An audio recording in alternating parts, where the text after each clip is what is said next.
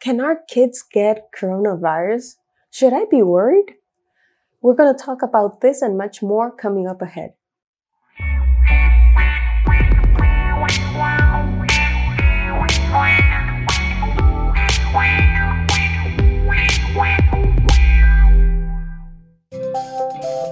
Lately, we've been hearing in the news that schools are closing down, they're letting students go home, and it's all in an effort to try to slow down the progression of this disease, the COVID 19. Now, are there really cases in children? Do children really suffer from the disease? And the answer is yes. Children, children, all kids, they can get the virus and they can get sick. Actually, today I was reading in the news about this lady, she was pregnant. She went to the hospital. She gave birth in the hospital and she tested positive for the COVID 19. And also her newborn tested positive. Now, at this time, in this point in time, we don't know if the baby got the infection in utero through the placenta or if the baby got infected during birth. We don't know that. There's not enough evidence for us to say it was one way or another, but one thing is for sure that babies, kids, they can get the virus. In a paper that came out from Chinese doctors who were taking care of patients in the epicenter in Hubei, taking care of children, there were among almost around 20 cases of children between one month and 14 years of age who were infected and hospitalized because of the virus. And most of the children, even though they all survived, we haven't heard of any cases of death in children. And, but their symptoms were a little bit different from adults. First of all, besides the fever, they can have either cough, dry cough, or a lot of mucus, a lot of sneezing like a regular cold. They can also have gastrointestinal problems like diarrhea, and they can also feel the aches and pains, the body pains going on, and the fatigue. Now, usually the symptoms in children are much mild, much less severe, let's say, than in an adult. And they can recover very quickly.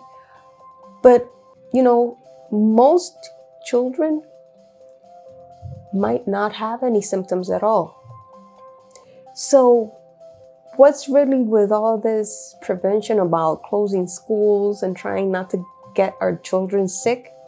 Well, even if children don't get really sick, don't have very severe symptoms, they are the people who can transmit the disease to others who can get sick, severely sick, most easily. And because smaller children, they don't really look toward hygiene as adults do, they can just sneeze in your face, cough in your face, and, you know, all of that just gets in your mucus in your mouth and your nose. You breathe it in, it's in your eyes. You're just getting exposing yourself to a child who might not have any symptoms at all, but might have the virus.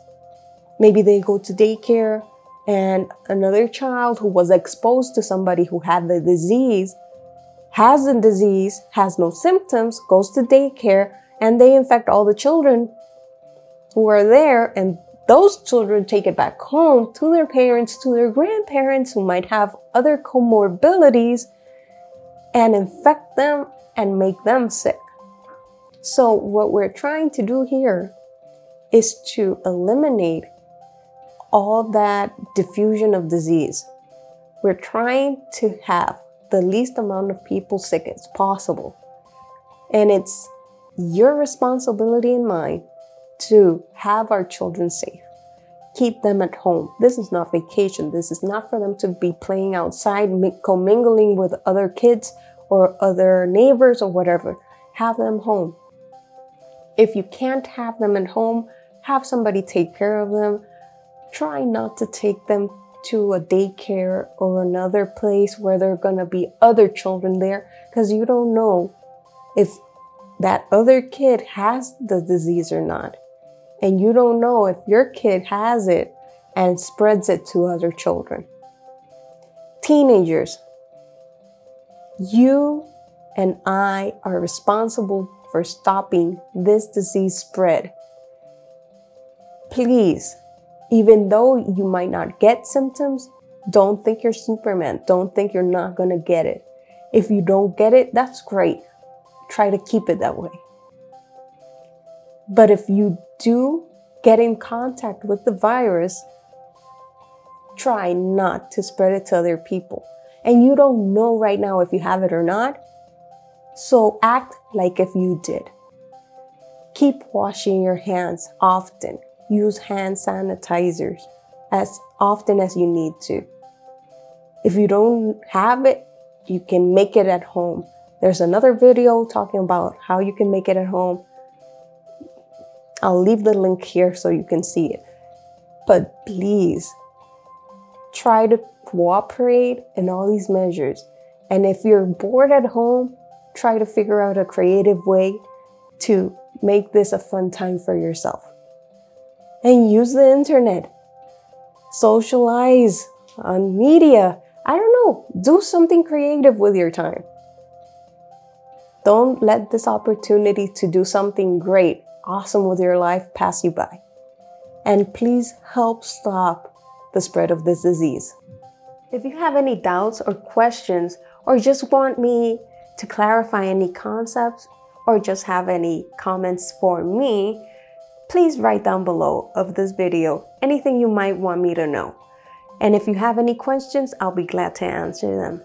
Also, if you want to contact me, you can go through my personal webpage, doctorazaira.com, and there you can contact me as well.